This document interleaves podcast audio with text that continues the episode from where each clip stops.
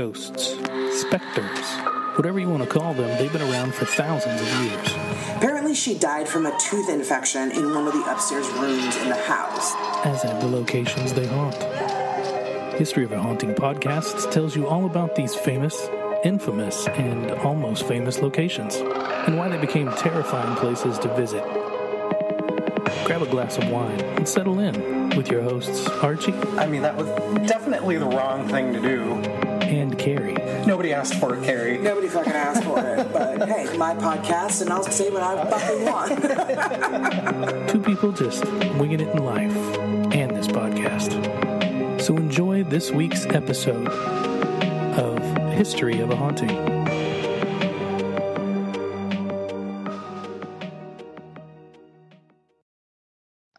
Hi, guys. Hey, everybody.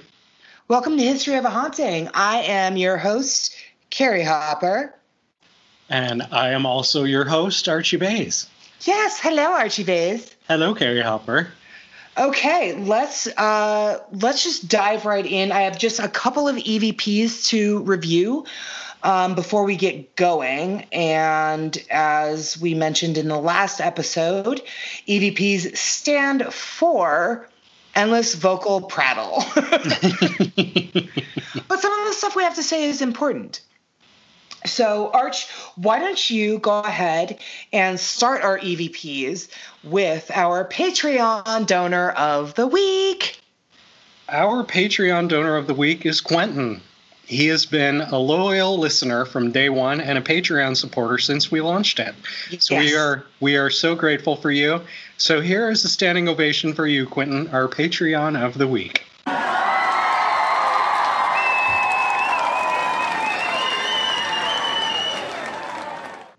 Okay, so this week, as I sung much to Archie's chagrin in the last episode, we are going to Texas. Should I sing the song again? Please no. No? Okay. No. No. Fine.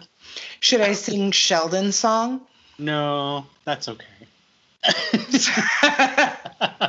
Fine. We this week we are going to Austin, Texas, and the Driskill Hotel. Uh, this episode is um, dedicated to two of my very good friends, Laura and Sherry. They moved from Phoenix to Austin a few years ago, and these girls are absolutely amazing. They are very, very dear friends of mine, and I miss them quite a bit. So I want to dedicate this episode, The Driskill Hotel in Austin, Texas, to them. So, to All that right. end, Arch, tell me about the history because it is a pretty important place in Austin, right? Very, very much so. okay, cool. So, what I got, I read on Wikipedia and the Texas State Historical Association online. Oh, okay. So, Jesse Driskill, a successful cattle baron, had moved to Texas from Missouri in 1849. Flush with cash from his service to the Confederate Army, to which he supplied beef throughout the Civil War, he decided to diversify by constructing a grand hotel in Austin. In 1884, Driskill purchased land at the corner of 6th and Brazos for $7,500 and announced his plans for the hotel. It's uh, in 18 when? 1884. For $7,500. Yes. What was that today? It uh, it did not say. Okay. Eight, you said 18 when? 74? Eight, 54? 1884. Okay. Uh, go ahead and I'm going to look it up because I'm always fascinated by it was $5 in 1884. And, but that's 12 million in 2020 money. So Right. go ahead, continue, and I'm gonna I'm gonna look it up. Okay, thank you. The original building, designed by local Austin architect Jasper N. Preston, was constructed with over 6 million pressed bricks and white limestone accents. The building contains two porticos on the southern and eastern facades, which contain large Richardsonian style arches that were reputed to be the largest in Texas.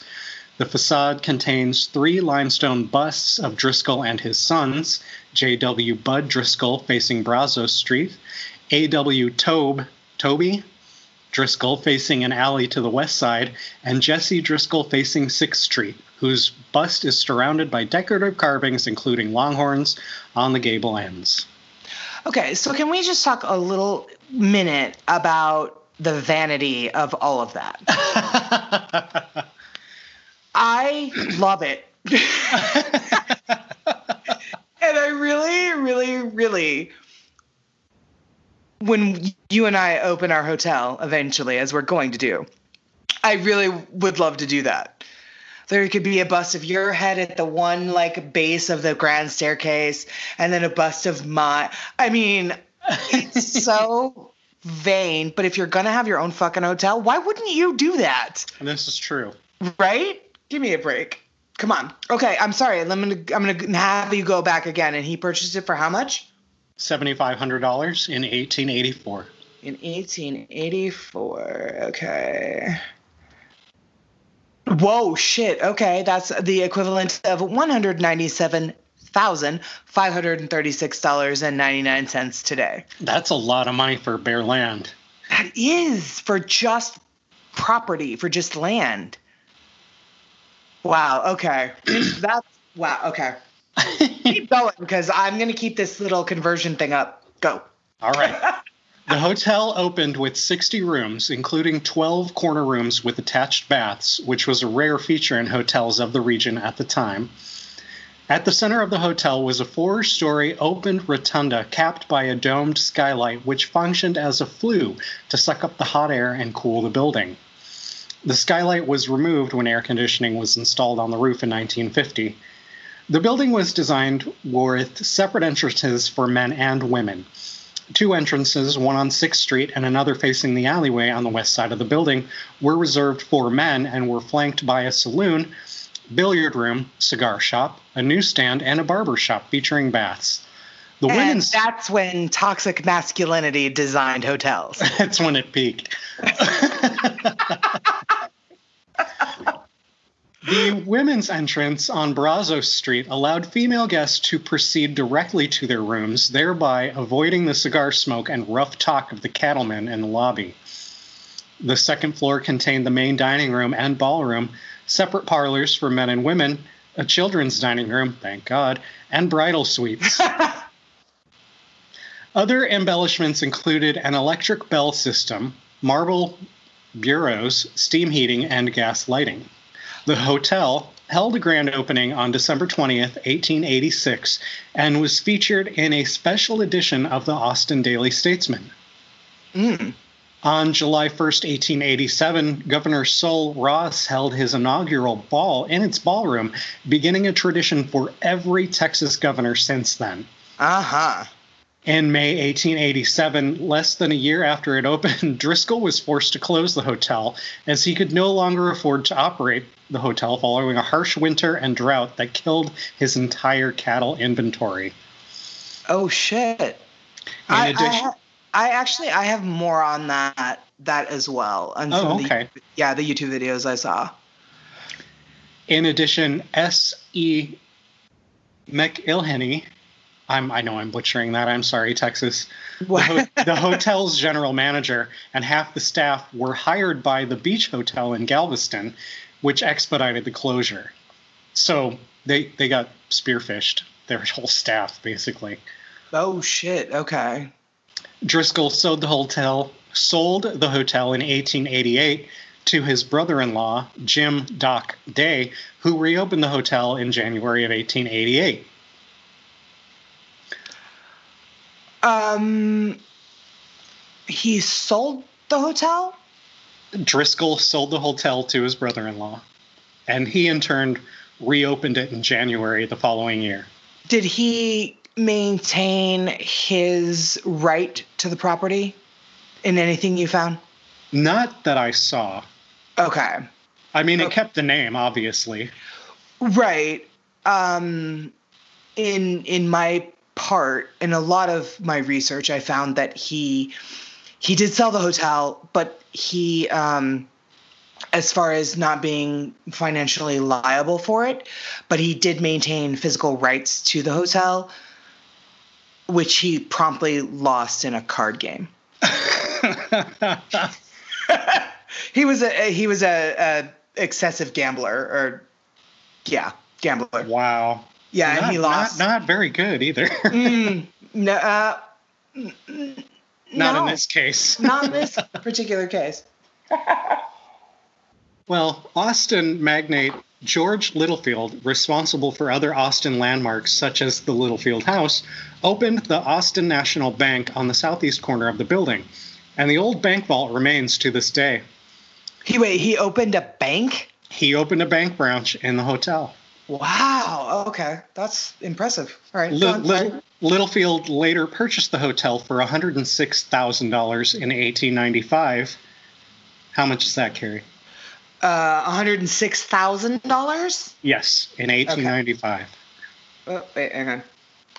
Hey, okay. Well- one. Uh, At that Yeah. time, he vowed that the hotel would never close again. that is. Hold on, it's calculating. My computer's just as bad at math. Oh wait, I'm sorry, I didn't add the sentence, so it's not calculating. Jesus. tap, click, tap, click, tap, click. I I know it's ridiculous. Oh, I guess I added a comma, which me- messed it up. Oh, okay, shit. You said 106,000 in 1895. yes. 3.257 million dollars today. Wow. Yeah. Well, in addition to that purchase, Littlefield invested over $60,000 in renovations, including ceiling frescoes, electric lighting, steam heating, and 28 additional lavatories. But still, still sold the hotel at a loss of $25,000 in 1903 to banking competitor E.L. Wilmot. Under Wilmot's ownership, the hotel was managed by hotelier W.L. Stark, who added a barber shop and a women's spa featuring Turkish, baths. He oversaw the construction of the annex and adorned the former smoking room with, an, with eight antique Austrian gold leaf framed mirrors, previously owned by Carlota, Empress of Mexico, and the Maximilian Banquet Room. I got some shit on those mirrors. I know you do. The 13 story annex, by the way, was designed by the El Paso architecture firm Trost and Trost and was opened in 1930. The 180 room annex contains a bungalow penthouse that is only accessible from the building's roof. The bungalow contains two bedrooms with private baths, a living room, and a full kitchen. The bungalow was originally used as a private residence by superintendents of the Southern Pacific Railroad, but was later rented to high profile guests, including Jack Dempsey, Bob Oh. Hope, and President Lyndon Johnson. ah, yeah, I've got stuff on him too. Oh, yeah. In 1979, the hotel manager restored the bungalow to use as his private residence. In I nine- too. I mean, frankly, if you're the hotel manager of this fucking joint, do it. You're, yeah, right. In, uh, in 1950, the hotel embarked on yet another renovation, which closed off the 6th Street entrance and removed the rotunda skylight to make way for the AC units on the roof. In 1952, the former Austin National Bank was transformed into a television studio for KTBC, the very first television station in Central Texas. Oh shit, really? Yep. I'm telling you, this hotel really had it, it's so impressive and groundbreaking in a lot of ways. Well, in 1969, the Driskill closed its guest rooms yet again in anticipation of a renovation and a new tower containing a modern glass facade, which never materialized. Hmm. Most of most of its furnishings were sold, and an American Statesman article declared Driskill Hotel's fate sealed. They thought that was going to be torn down. Uh, the hotel was saved from the wrecking ball at almost the last minute, however, when a nonprofit organization called the Driskill Hotel Corporation raised $900,000. Oh, God damn. Yeah, uh, just decline after decline after decline. Um, Braniff International Hotels Incorporated, a division of Braniff Airways Incorporated of Dallas, Texas, bought the hotel in 1972 and began a $350,000 restoration of the grand lobby of the historic facility.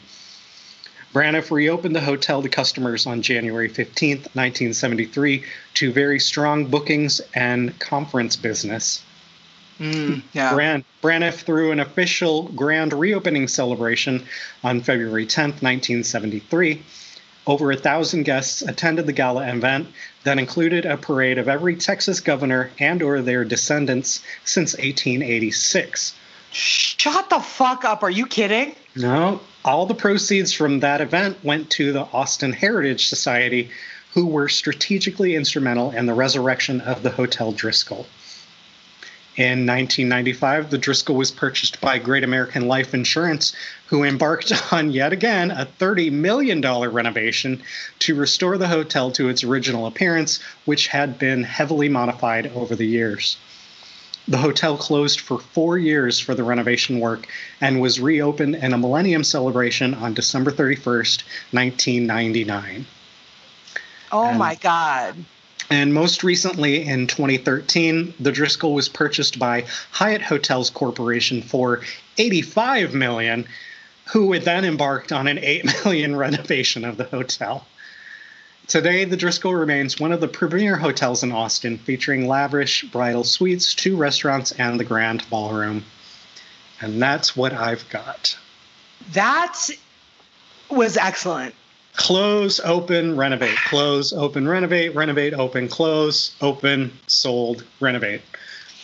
Yes. a Uh, lot to keep up with. it's a lot to keep up with. One of the articles that I read stated that it was one of the first hotels of its kind in Austin and the second in Texas. Oh. Which is significant. Um, given that, you know, Texas is it, kind of its own, the size of a country. Right. I mean, it's pretty fucking huge. Um, that was excellent, Arch. I loved the history. It was amazing. Thank you. Thank you. Okay, so let me just. We're going to pause real quick. Um, please listen to our sponsor ad for Love Heals Rescue, and we will be right back with my haunting portion. All right. Love Heals Rescue is a nonprofit organization that believes every dog in need deserves a second chance at a new life.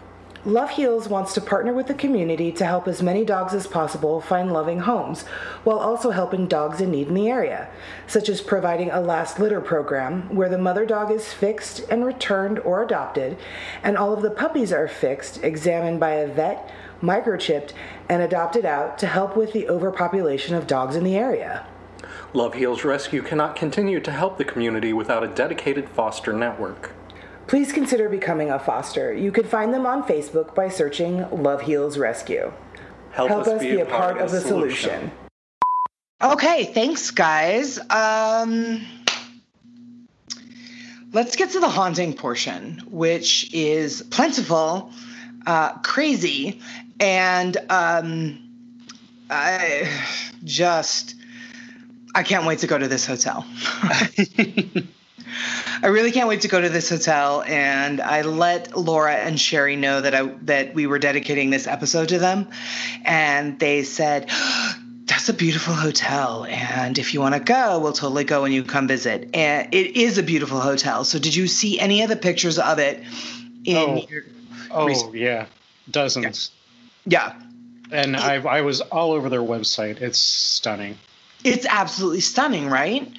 It's it's um okay, it's owned by Hyatt, which is one of the more um how do I put it? Uh fancy upscale. hotel chains, upscale hotel Yeah. chains.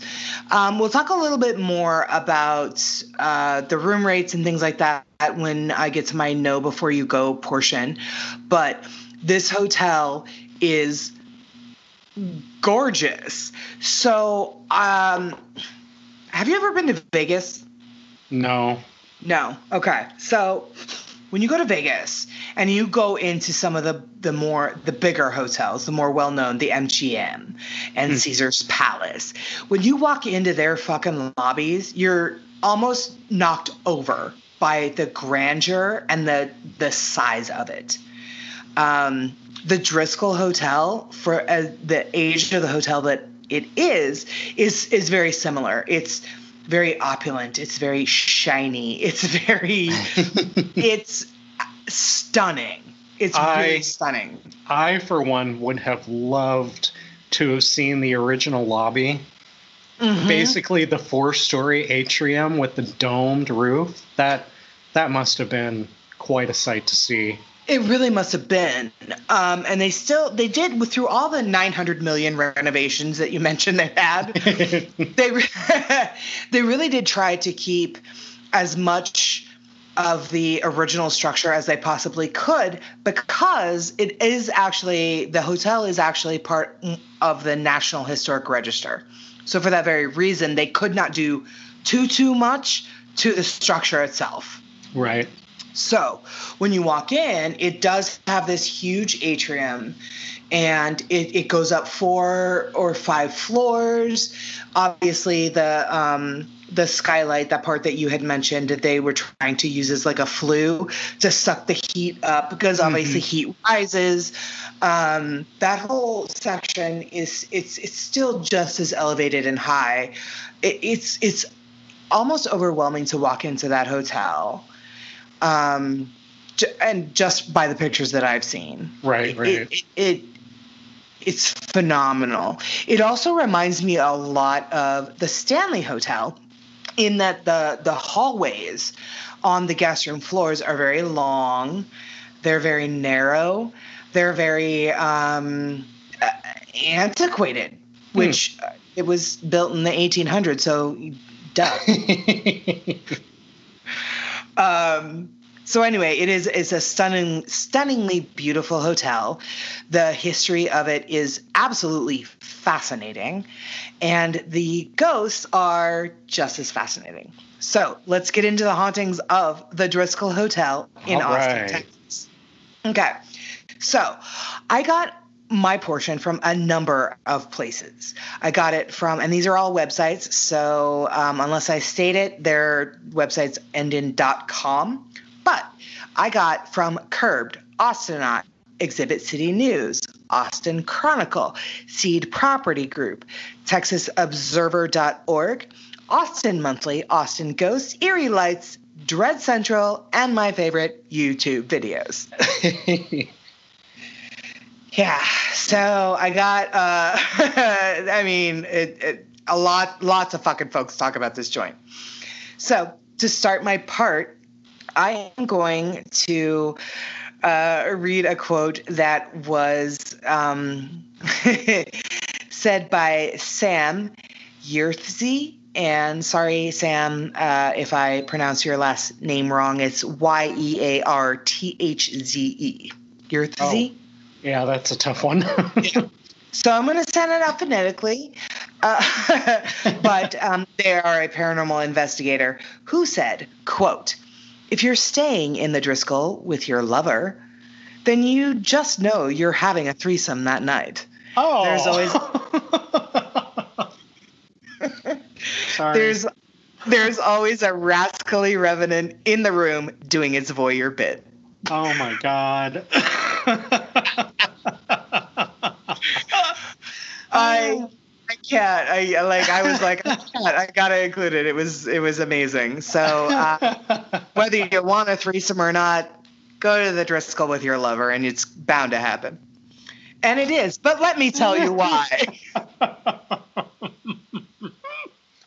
oh lord. Okay. okay. All right. You ready, Arch? Obviously not.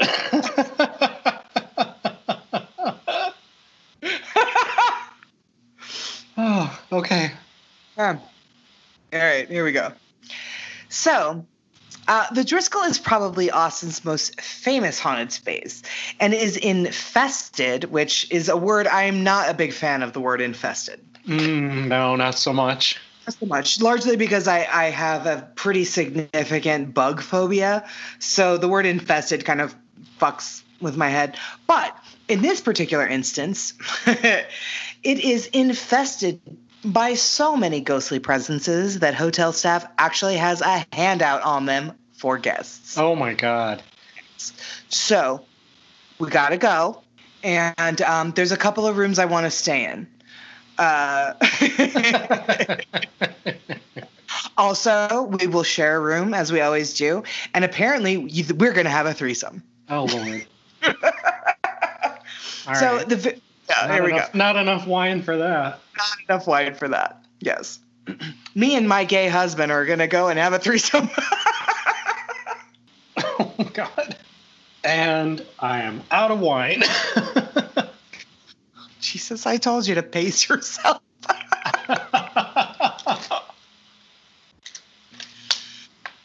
Okay, so let's talk about the um, most prolific ghost, or maybe prolific is a bad word. The most um, common ghost and the most um, obvious ghost at the Driskill Hotel, Jesse Driskill himself. Um, so, Civil War Colonel Jesse Driskill, who had the place built and then promptly lost it in a card game. He he is thought to have stuck around fretting the loss of his fortune, which obviously right. uh, he does make his presence known with the scent of cigar smoke. Yuck. Especially in rooms occupied by women. Creep. Uh, yeah, creep.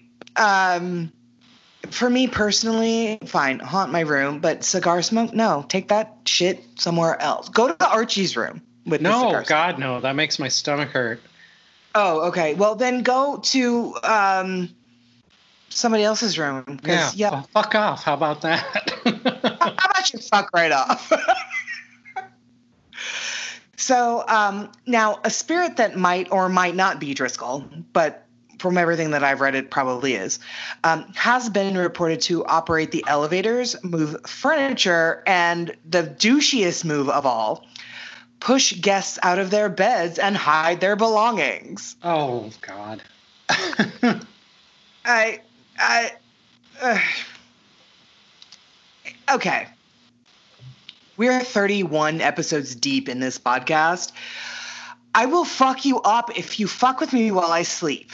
Well, the thing is, you keep saying you want to go to all these places, but then they talk about how they fuck with you in your sleep, and you still want to go. Well, I'm kind of hoping that it's you they fuck with. But at the same time, I want the story and the experience. right? Like, I want you to be like, for our Patreon donors, filming me trying to like fight an invisible whoever.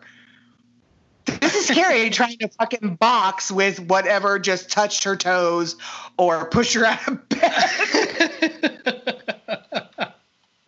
I'm sorry, there's comedic fucking there's comedic opportunity there. this is true. This is true. Uh, and hide their belongings. Um, so nothing that we mind losing. Let's not take any of that. Right. So basically, none of our recording equipment, our cell phones, our computers, or anything Or my wallet. that we could actually talk wallet that my we could actually keys. nothing we could actually document this shit happening with. Um, thank you, Colonel Jesse Driskill. Uh, he apparently loves the elevator down in the lobby because it's one of the most haunted locations in the hotel. I don't know why. Uh, you do you, buddy. Um, he actually has been known to check on his hotel from time to time. So, very similar to F.O. Stanley um, at the Stanley Hotel, which uh, you can't really blame either one of them. Um, and then again, the reports of the cigar smell in the lobby and fussy lights continue to baffle the Driskill staff. Huh, okay. Yeah. So there is a woman, and her name is Monica Ballard, and she wrote a book called The True Haunted Tales of the Driskill Hotel. She writes, quote, one of my most favorite stories is one of the few sightings we've had of Colonel Driskill. One of his favorite rooms in the Driskill overlooks 6th Street and Brazos, and there was a consultant in town who woke up one night to see a gentleman standing in his room. Fuck you, go away looking out the window about three o'clock in the morning. Really? Right. Oh, yeah, the time. That's the time. The time. And he was puffing on a cigar. Uh, I, I feel like he might have died of lung cancer. Every story about this dude, he was huffing on a cigar. Um, so this consultant sat up in bed and said, Hey, fella, what the hell are you doing in my room? Which is so much nicer than what either one of us would have said. she goes on to write that he said the guy looked at him and gave him this look like, Your room. But he didn't say anything. The consultant leaned over and snapped on the light by the bed, and when the light came on, there was no one standing by the window, but the curtains were still swaying and there was a cloud of cigar smoke in the air. Oh, wow. Mm-hmm. Yeah. Um, I just had a thought. uh, tell me the thought. What's They're the thought? probably all non smoking rooms at this point. Mm-hmm. So you can probably have a cigar in your room and just explain it as Jesse came to see me last night.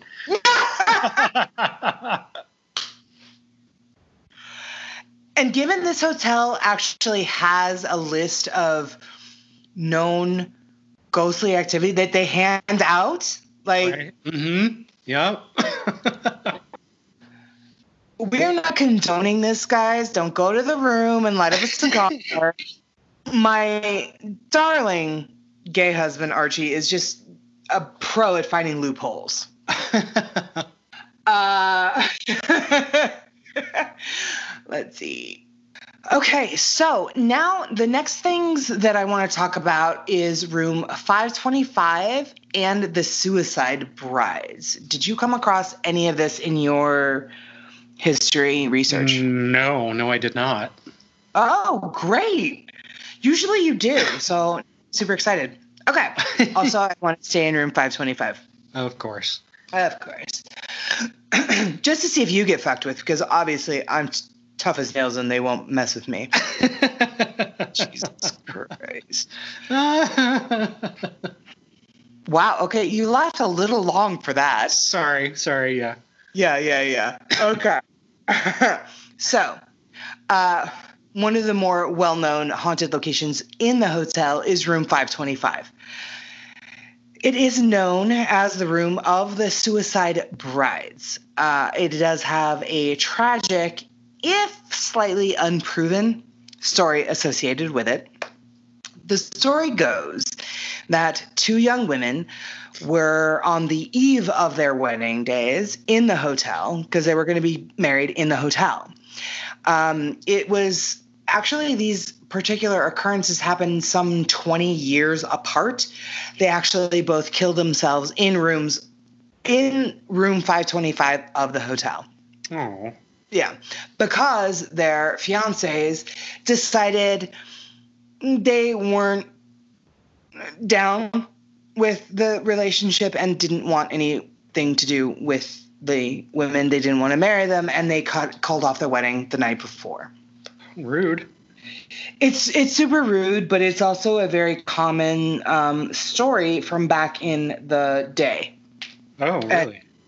it is. I, I listen to a lot of true crime podcasts, a lot of paranormal podcasts, and um, you'd be kind of surprised at the the number of uh, engagements and weddings that didn't take place because the groom got such cold feet he beat those cold feet and ran away.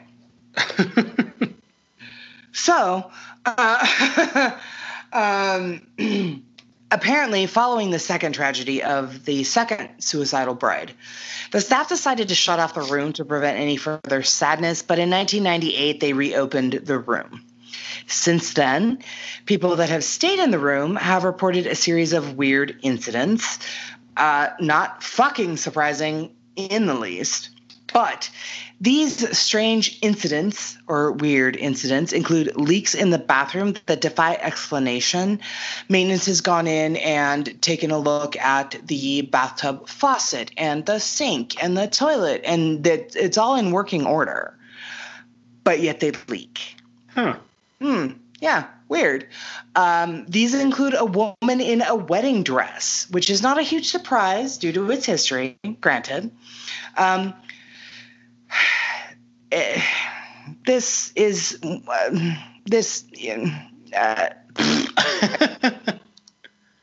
if you were here to read this part, I would actually have you read it because it disturbs me in such a way that I I have so much goosebumps. It's, it's ridiculous.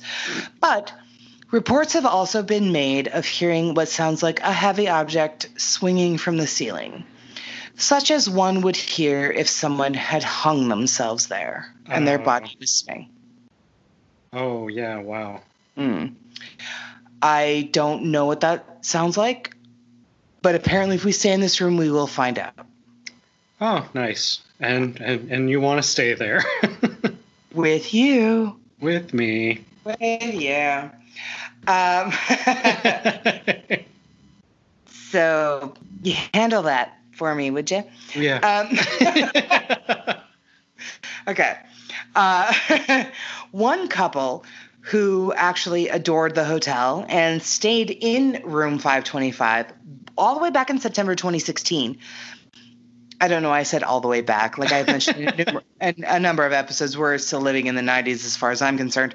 Um, anyway, this this couple ended up checking out in the middle of the night after being spooked by flickering lights and mysterious knocks on the door. Hmm. So, this particular individual who had that experience wrote this review on monkeymiles.com. And he writes in part, what quote, what transpired over our one night stay was unique to say the least, but sent us running to the hills. Well, to the JW Marriott, exactly. But it left us Sorry.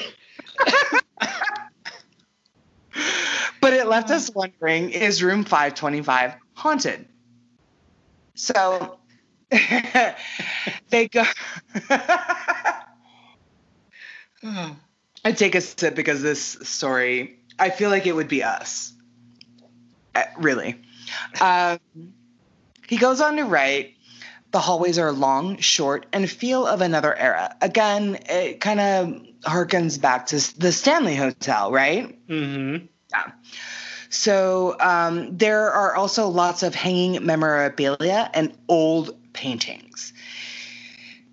They state these long hallways will be something to keep in mind as the story unfolds.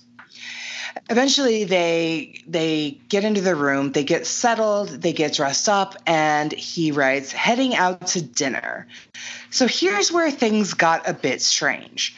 Um, I really feel like if this happened to you and I, a bit strange would not ag- adequately describe what we think of this situation. Okay. So he goes on to write We were dressed up, ready to go, and exited our room. To our surprise, there just happened to be a lady walking past our room. She stopped in her tracks and exclaimed, Oh my God, you're in 525? You're in the haunted room. I really wanted that room. I even requested it, but I ended up in a corner room. Right away, I'm like, um, okay. Except that if you and I go there and we're in 525, obviously we know the fuck it's haunted. Right. So, but this particular individual goes on to write, we didn't really know what to do as we had no idea that our room was supposedly haunted. I almost thought this was some sort of prank. I mean, how did she just happen to be outside our door as we were leaving? Which is kind of what my thought, too. Well, that's it happens. I mean, I suppose.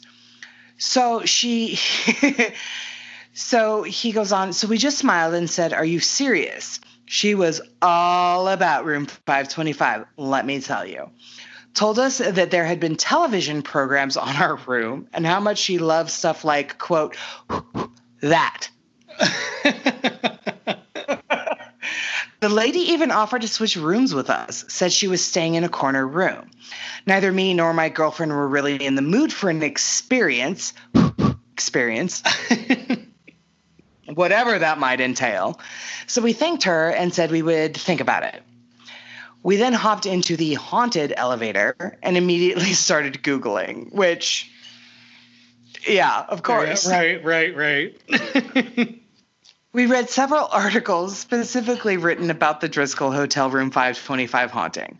As the stories go, a couple of brides had committed suicide in the bathroom on the same day, but in different years.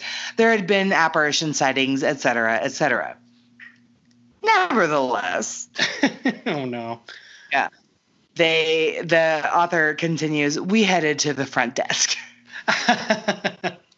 So they headed to the front desk, and he writes We explained the entire situation and our reservations to staying in the room to the front desk manager. The lady, the haunting rumors, etc. Told him everything. He goes on to say, What was the most befuddling was the fact that this room was an upgrade. I mean, it's almost comical. The lady that upgraded us was so nice and generous that I don't think it even crossed her mind that we may not be into the whole quote experience. we basically asked the front desk if there were any other rooms available. The hotel didn't have anything else in our room type, and we just agreed to you to go use our free drink coupons, which of course we would do too. Right. you have a problem with the room? Here's some free drink coupons. Okay, what problem? Great. Gaping hole in the ceiling, but free drinks. Okay. so they went on to quote, grab a drink at the bar and then head to dinner and have a think. Because again, this woman still offered to swap rooms. right. So they go out. They have a really wonderful um, evening. They have dinner. They they you know go to the bars. They see the town. Um, then they go back to their room, 525. He goes on to say, quote, We ordered a movie. I'm exhausted, and about 30 minutes into the movie, I start to nod off. It's at this point that the overhead lights start to flicker. Now, it's a 130 year old hotel, and little things like this are bound to happen, of Right. course. hmm He says, I told myself, no biggie. We also had our bedside lamp on that wasn't flickering. That's a little different, in my opinion. But he goes on to write, eh, no big deal. As I'm nodding off, the lights flicker again. At this point, knowing all the rumors about the room, the hair on my arms starts to raise up. Three more times, just the overhead lights start to flicker. I sit up in bed. My girlfriend isn't saying a thing, just shaking her head, no, no, no. Oh. Yeah. Five times the lights flickered. Then, out of nowhere, we hear five loud knocks at the door. Both of us just look at each other. Oh, hell no. Which, by the way, the author actually writes hail as H A I L. oh. which I loved. I was like, not just oh hell no, but oh hell no. That's amazing. It's amazing. I loved it. He goes on to say, I hop out of bed and go to the door. No one at the people, so I open the door. No one is there. My instinct is that my instinct is that someone is messing with us, but this is freaky. The halls are empty. No doors have closed. The hallways are long. No one is snickering or laughing at pranking us. I walk into the hall to get a better look because why? There's somebody out there knocking the hall. I I can't I I can't even. Anyway, still nothing, he says. I step back in the room. My girlfriend is already packing. I call downstairs to ask if we can switch rooms. Their response is that their systems are down. oh no. So he goes on to talk about how they go down to the front desk and they're like, "We want the fuck out," and blah blah blah. He goes on to say, "quote We ended up leaving our hotel in the middle of the night. What a story!" oh my god. Oh, that's amazing. Yeah. So again, this was a review of the hotel and and the stay that they had. Um, so it is very important to note that he does end with quote the hotel and its staff were amazing and even though they couldn't accommodate us in real time they more than made up for it after the fact so not only did the hotel completely refund every single dollar they spent there in room and tax, but also the movie they bought and, and the, the food at the bar, the dinner. They refunded every dime they spent at the hotel to this oh. couple. Oh, oh wow. Yeah, yeah. So he says, even though they couldn't accommodate us in real time, they more than made up for it after the fact. He says, I do believe that this was a unique experience, preempted by someone's impulse to scare slash prank us. Security is an issue, though, and the front desk manager, in his apology, said he had tried to find the lady who offered to swap rooms, but he couldn't find her. Which, Oh. Mm hmm who knows if it was her knocking, someone else, or maybe it's a spirit. And if it is, I hope it stayed at the Driskill. oh, that's great. Yeah, that was really amazing. I mean, and it was an actual review. Um, and this, uh, God, this website, which is, um, uh, hold on, let me find it real, real, real, real super, super fast. What is the name of the website? monkeymiles.com. So this is a website that actually is for folks that like get miles um, flight miles and things like that, hotel stays on the cheap, you know, with the discounts. So this is the review that they gave this hotel on that site, which I thought was pretty amazing. Uh, a couple of knocks on the door, lights flickering, and they were like, "Piece of motherfucking hell out." bye bye. Uh, all right, let's see here. The next thing that I want to talk about, because we talked about room 525, but I want to talk a little, little weensy, teeny, tiny bit about the suicide brides. Now, the fourth floor is another area um, that has a suicide ghost, which is believed to be that of a woman who appears to people just in the corner of their eye at the edge of their vision. When they turn to see who is there, she vanishes. And I think, Archie, that you and I, and a great number of our listeners and people in general, have seen like a little like shadow moving or just in your peripheral vision, only to turn and be like, okay, there was nothing there. Maybe my eyes are fucked. Right, right. Yeah. Yeah, for sure. So apparently that's a common thing to for guests of the hotel to see, but it's widely believed to be one of these suicide ghosts. Um, so when they turn to see who is there, this woman vanishes. Other others have reported faint whispering in a female voice, and yet still others have heard a woman crying, only to find no one is there when they try to find out who is so upset and how can, how they can help. So this particular, uh, I'm anxious to kind of hear your opinion of this particular ghost. Oh God. So this particular woman, uh, she is said to have killed herself on the fourth floor during a stay. This is the same woman that um, people have reported hearing faint whispering in a female voice and heard crying. So, one YouTube video that I watched had a tour guide tell a group of folks that a couple of women were exploring the hotel one night. Now, at the time, the hotel was under one of its many renovations, like you mentioned. and they had the entire south side of the hotel blocked off because of construction. So they were only booking rooms in the north side of the hotel. okay. So, um, apparently, these two women were unable to sleep one night and they decided to go poking around the construction area. Uh, so they rode the elevator to the fourth floor, and a woman at, at, had gotten on the elevator or was already on the elevator when they got on the elevator to go to the fourth floor.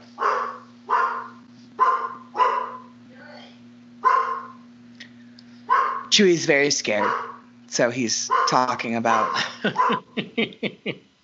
lots of stuff.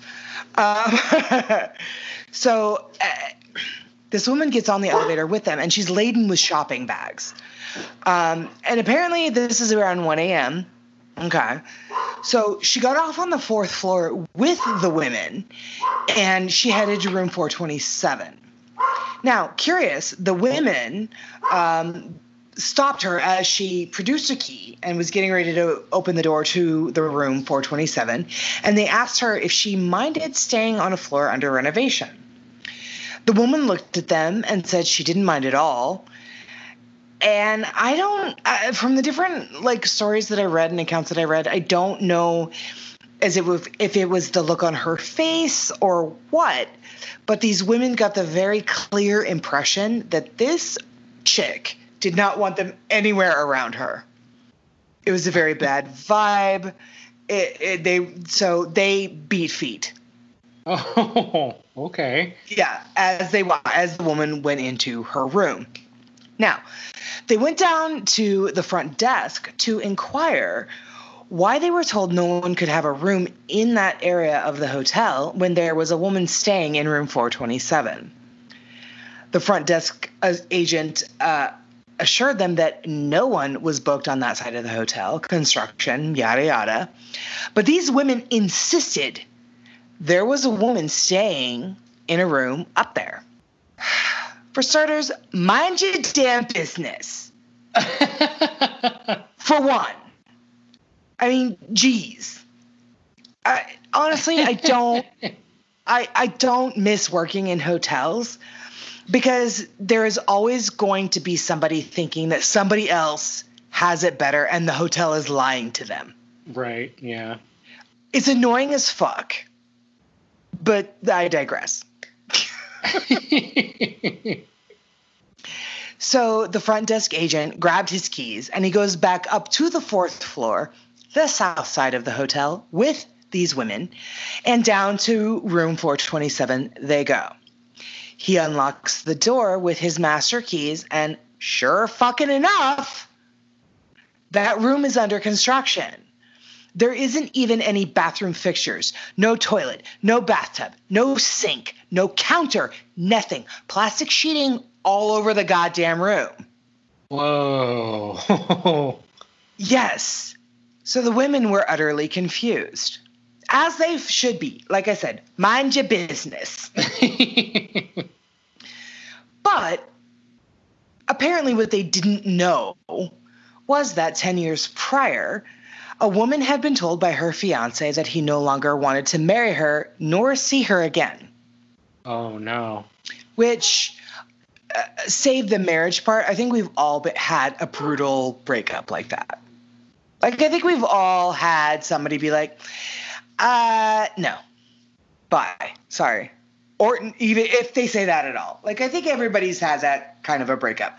Um, a fiance, a marriage, that's a little worse. So, what this heartbroken woman did was apparently they lived in Houston. And so she took his car, drove to Austin, and checked into the Driskill with his credit card. All right. she then went out and bought $10,000 worth of stuff on his credit card. Came back to the hotel around 1 a.m. laden with bags.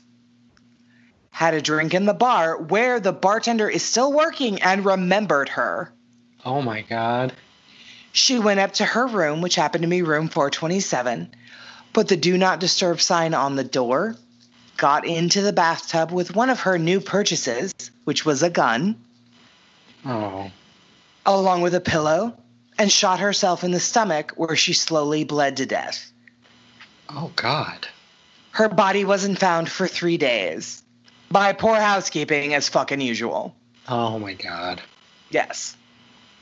So, this woman also appears to those guests attending a wedding themselves and has made her presence known at many a bachelorette party. Though her presence is steeped in tragedy, it is supposed to be good luck for the bride to be to see her. How in the fuck? Yeah. so many levels of this story. Uh, ladies or gentlemen, or both, if your fiance decides at the last minute they don't want to be with you, don't do this. Don't do any of this. It may sound humorous and amazing. Don't steal their credit card. Don't steal their car. Don't check into an expensive hotel and buy a bunch of shit and then kill yourself in the bathroom. They are not worth it. If you're not sure they're not worth it, I advise you to listen to Lizzo's album. if they don't want you anymore, walk your fine ass out the door. So um, the next one I want to talk about is Mrs. Bridges, and Mrs. Bridges was a hotel employee who um, worked at the front desk for several years in the early 1900s. Now, Mrs. Bridges apparently took her work at the Driskill so seriously that visitors still sometimes catch a glimpse of her walking from the vault out into the middle of the lobby, the side of the old front desk, and dress. She's dressed in a Victorian style dress. Her appearance is apparently often marked by the smell of roses, which I love. I think that's lovely. Yeah. Yeah. Um, Mrs. Bridges, who apparently was the a lover rather of flowers during her time on Earth, seems to fuss enormously over the places where flower arrangements would have been located back in her day. Back in her day, what was her day? Her day was the early 1900s. Okay. Yeah.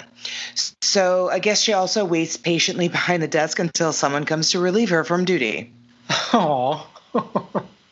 Again, sometimes you can't escape middle management. Uh, the next um, story that I wanted to talk about is The Little Girl. Apparently, in 1887, which was one year after it opened, a senator's daughter tripped while chasing a ball and fell down the grand staircase and died. Did you come across this in your. no. I was going to say, by the look on your face, this is new information. Yeah, I didn't know about that one. Okay. So she was chasing after a ball. She fell down the grand staircase and she died. The death is on record, and there is a documented sighting of her ghost one week after she died. Holy shit. Yeah, which is kind of in line with um, Flora Stanley. They started seeing her apparition within months of her death. Oh my god.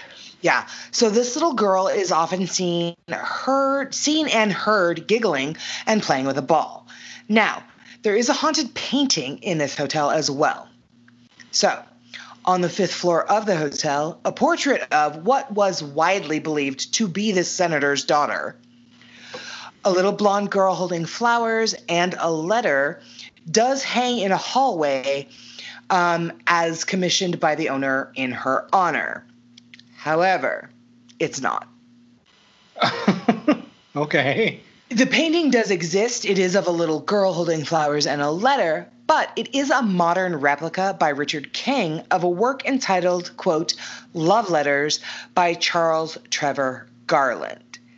Uh, prints of this painting, mouse pads, and even cross stitch patterns of the image are actually available everywhere online.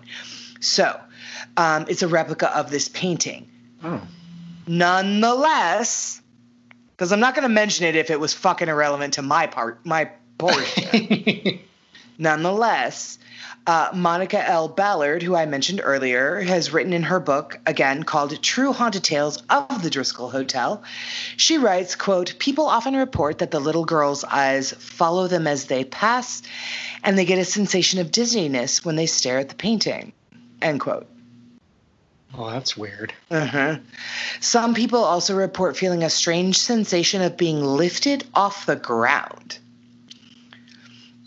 Uh, others say the little girl, whose name was Samantha, she tries to communicate through the painting, and that if you stare at her long enough, the little girl's expression changes. Which is an actual phenomena that that happens um, a lot of times when you stare in a mirror too long. Have you hmm. ever heard of that phenomena? No, I can't Yeah. say that I have. So if you stare in a mirror too long, it's it I feel like it kind of stemmed from the whole bloody Mary thing. Oh. Um, but if you stare in a mirror too long, your mind starts to come up with rationales for what you're looking at, which is essentially its own reflection. If you stare in it long enough, and this is my utter fuck up paraphrasing of the phenomenon. but if you stare at it, Chewy, I'll tell it, Chewy. You don't need to, to tell it. Thank you. if you stare at, a, at a, your reflection in the mirror long enough, your mind will actually start to adjust the image it's looking at, which is your own reflection, Oh. Into um, either a demonic look or just kind of adjust your facial features. But it's an actual scientific thing that happens. If you stare at your reflection in a mirror long enough, your brain is trying to make sense of what it's looking at. And it'll look, it's, it, yeah. I mean, I, I will certainly look more into it and talk about it in a future episode, but I've got more on mirrors in a moment. Chewbacca, what do you have to say? Nothing right Uh, now. Yeah. Okay. Uh huh. Let's keep it Yeah. that way. Typical man. Anyway, um, some staff members have found that the light uh, near the painting, so like overhead, it will turn off and on on its own. And the hotel room door that's close. You said you had nothing to say. Uh, the hotel room door closest to it has acted tricky, as if someone won't let them in the room. Huh. Hmm. Now, Arch, I know you're curious. So let's do it. Let's talk about LBJ. All right. You're not curious at all. You have no idea. I know that he and Lady Bird, who became his wife, had their first date at the Driskill. Yes, they did. Yes, they did. So, for Archie and all those history buffs, uh, perhaps the most famous ghost duet to haunt the hotel is, as Archie mentioned, the power couple of Lady Bird and Lyndon Baines Johnson. Oh, Baines? uh, I don't know. I didn't even read that they haunted it. Yes, yes, they oh, that's so cool. Yeah, Lyndon, I think it's Baines, but we'll just call him Lyndon B. Johnson. So, when John F. Kennedy was shot, What is wrong with your dog? I don't, a bag is blowing down the street. I mean, fucking take your pick. It really could be. he doesn't, also doesn't like when we talk about the assassination of JFK. He's a very patriotic dog. Anyway.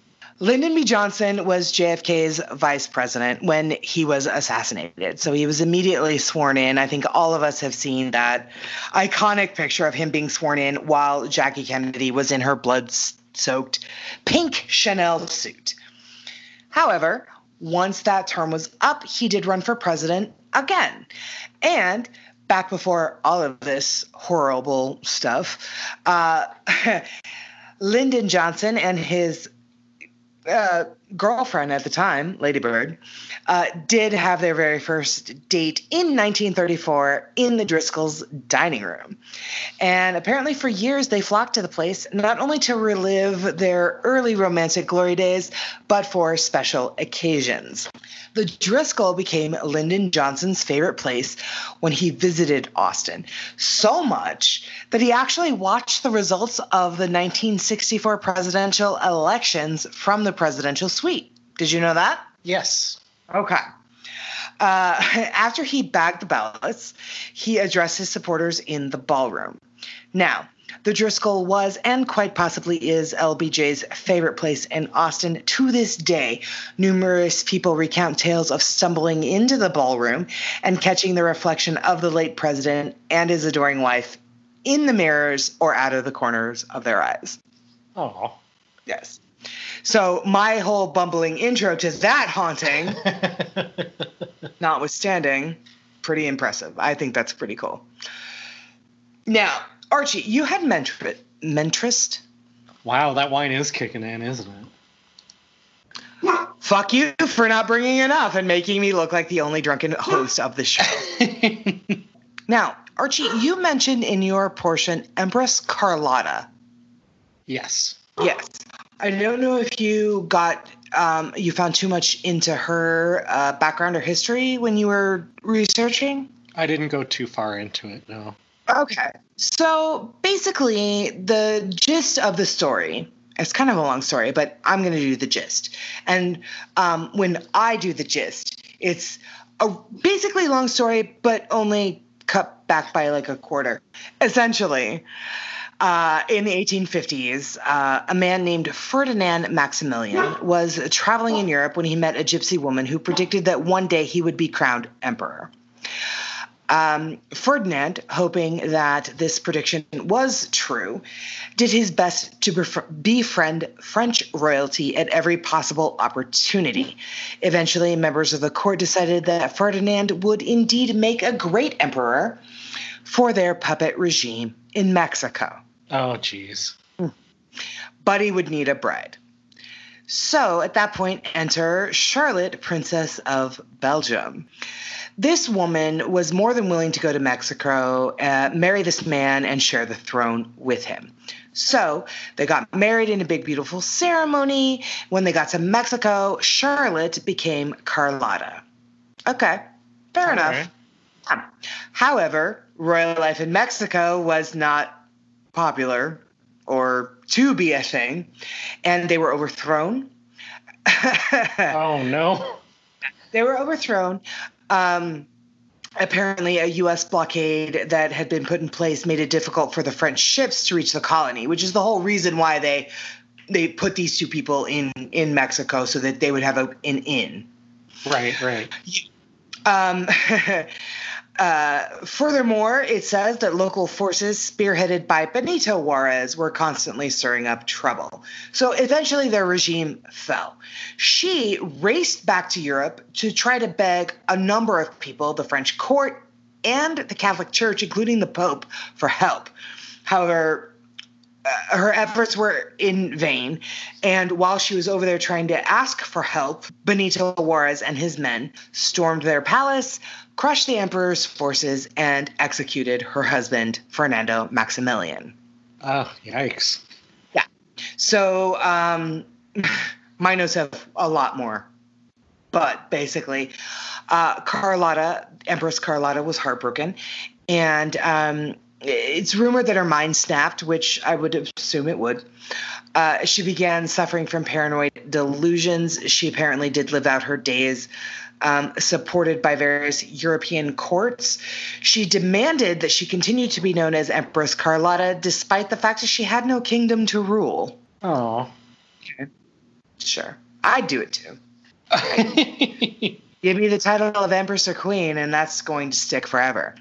Right. so it is actually kind of unknown if Carlotta ever had learned about the wedding gift that her husband Ferdinand had commissioned for her, uh, which was a set of eight mirrors with elaborate gold leaf frames.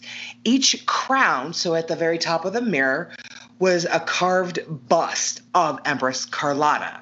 Oh. So, yeah, I mean, beautiful. Uh, the ornate mirrors were backed with sterling silver and a diamond dust to add to a greater sheen on the golden surfaces. Wow. Uh huh. Yeah. So, after the fall of the palace in Mexico, the belongings were pillaged and scattered. But somehow these mirrors survived and ended up at an auction in San Antonio, Texas, where an employee of the Driskill found them and bought them and brought them back to the hotel. Oh. Yes. So, in 1930, the Driskill Hotel decided to renovate a large room just off its mezzanine. The room had served for years as a men's smoking lounge, but its new incarnation would be that of a grand dining hall for special events. These mirrors are still hanging in this room to this day. Oh, wow. It's amazing, Archie. It's amazing. Um, so the hotel had purchased the eight gold French mirrors from an antique shop in San Antonio. Again, the employee had purchased them, installed them in the newly renovated room to add a touch of European elegance to the new decor. This room is now called the Maximilian Room, and both guests and hotel employees have had strange experiences in the hall over the years.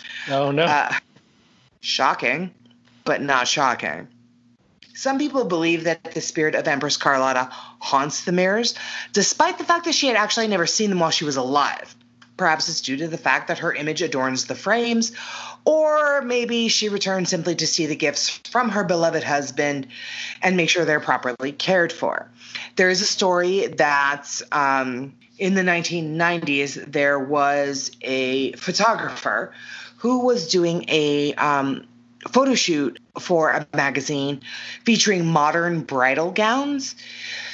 And he was doing a photo shoot in this room. And I guess while he was unpacking his equipment, he heard the doors open and he looked up into one of the mirrors to see a woman walk into the room.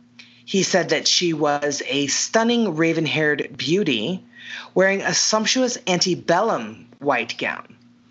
Uh, so the photographer turned to ask her as to why she was wearing a period dress rather than something modern, because again, he was doing a photo shoot for modern brides. Right, right. Yes. Um, but when he turned around to talk to her, he found there was nobody in the room, even though the doors were now standing open. Oh, wow. Yeah. He turned to look in an opposite mirror, and she was standing there again. Snapping his head around once again to the doors, he found the room was still empty. The woman, it seemed, only appeared in the mirrors. Oh, wow. Yeah. Oh, that's cool. Yeah. So, um, I guess once the woman had vanished from the mirrors, the photographer himself started looking closely at the carved bust on the top of the gold frames of every single of these eight gold mirrors and was shaking his head in amazement at the uncanny resemblance to the spirit he had seen. Oh, wow. Yes. Um, so in this room, so it's a big, large, rectangular room, and there's these eight gold mirrors. Again, it's got the at the top of the the apex of the mirror, I guess, is a carved bust of a woman. Now it isn't painted or anything. It's just a like a white, you know, face of a woman. But these mirrors face each other evenly along the length of the room. So it's one of those things where if you look at yourself in one mirror, the there's another mirror behind you, so it's kind of an infinity of of reflections of yourself. Mm-hmm. Yeah, yeah. So there are apparently numerous reports have also been made that while looking in this mirror and the infinity of reflections, because it's just like an endless reflection of you, in one version of yourself in either direction of the mirrors, somebody will be standing next to you. And she has long Whoa. Whoa, that's crazy. Yes. Um, so only one version of yourself in the infinite line will have a dark haired woman standing next to you in it. That's pretty cool. Yeah. Yeah. So um, those are the most popular hauntings at the Driskill Hotel. I do want to talk just a little bit about other notable experiences. Um, there was a concierge there by the name of Marcos, and he received a phone call from a former guest who said, "quote Two years ago, I stayed at the hotel and I left an offering in my room. Has the activity stopped?" To which Marcos informed the caller that no, the claims have not ceased. Uh, there is one of the most, perhaps, uh, what this article called most innocuous spirits, is um, one that is mostly only seen at a glance. It's believed to be a man by the name of Peter J. Lawless. He follows the same pattern day after day. Lawless actually lived in the hotel for 30 years, from 1886 to 1916, even when the hotel was closed to guests. Guest reports seeing a man in old fashioned clothing standing outside the elevator checking his watch. When the guest look back, guest looks back, the man is no longer there. So, uh, let's talk about some of my fun facts. And I don't know if you came in contact with some of these in your research. I really hope you don't because these are really fucking fun facts. so even if you did, just act surprised, okay? okay. Okay. Uh, my first fun fact is that it was completed in 1886 and is a member of the Historic Hotels of America. The Driskill is the oldest op.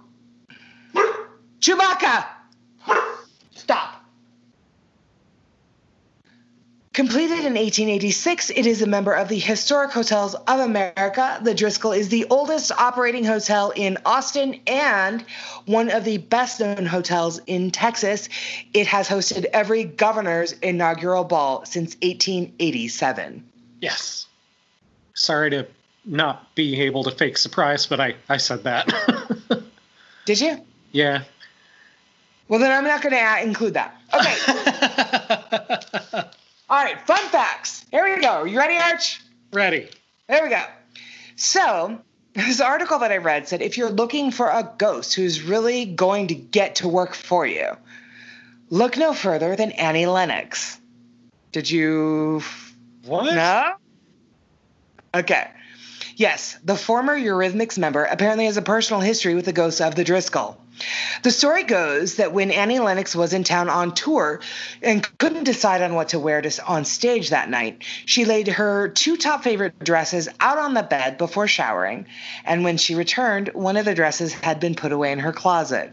One of the Driskill ghosts apparently having decided to appoint themselves her stylist for the evening. oh, Did you know that? cool. Did you know that? You didn't? No. Okay. No, that's that's funny. That's a good one. Yeah, that's a good one. So apparently, Concrete Blonde, you know who that band is, right? Yep. Yep. Joey, baby. Yeah, I love that song.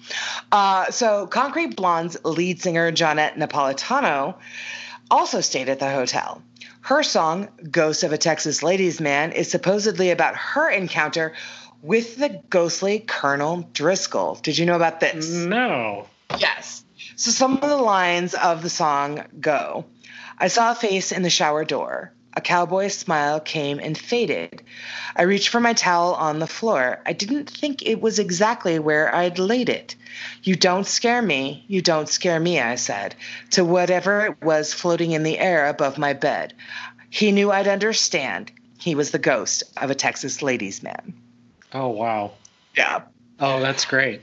Yeah, yeah. So, uh, Concrete Blonde song, The Ghost of a Texas Ladies Man, is about uh, Johnette Napolitano's um, encounter with Colonel Driskill at the Driskill Hotel. And my last fun fact is that in 1898, the very first long distance telephone call in Austin was made from the hotel's lobby. So, uh, know before you go. Uh, the hotel's website is driskillhotel.com. They are located at 604 Brazos Street in Austin, Texas, 78701. You can call them at area code 512-391-7107. Uh, do want to let you know when you get to the website, they do have a banner that immediately states, quote, in light of COVID-19, the Driskill has temporarily suspended normal operations and is not currently accepting room, restaurant, bar, or other renovations. No, renovations. They have so many. I just assumed that it was renovations. or other reservations until further notice. However, I did plug in a date in November of this year just to see. Um, and since it's owned by Hyatt, the website immediately took me to Hyatt's website um, where the room rates in November started at $349 a night. Ooh. Yeah, yeah.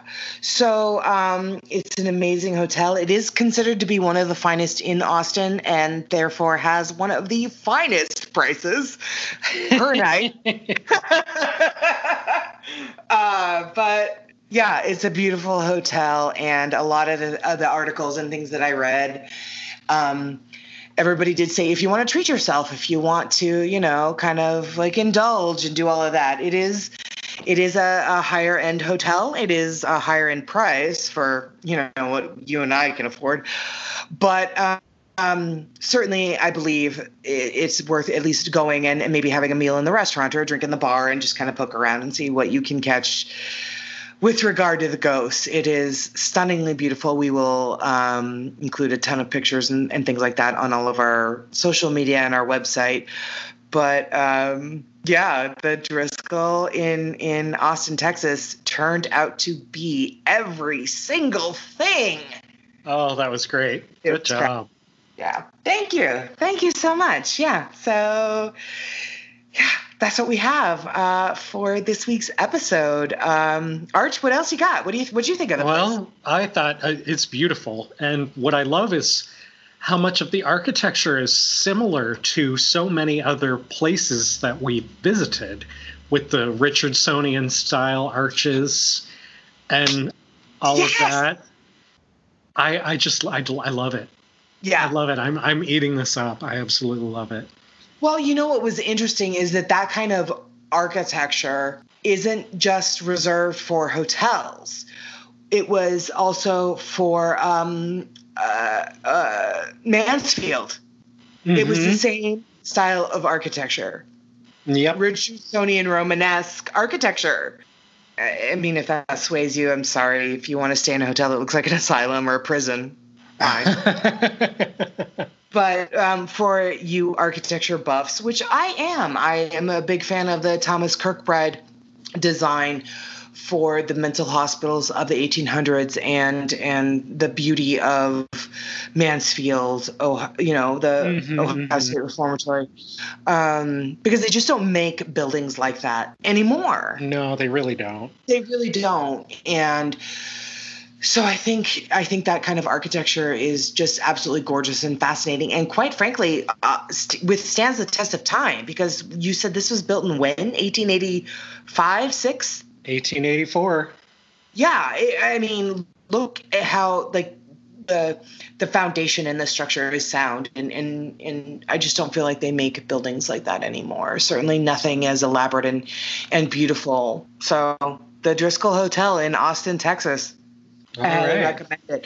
If you can't afford to rent a room, then at least go in and have a drink. Uh,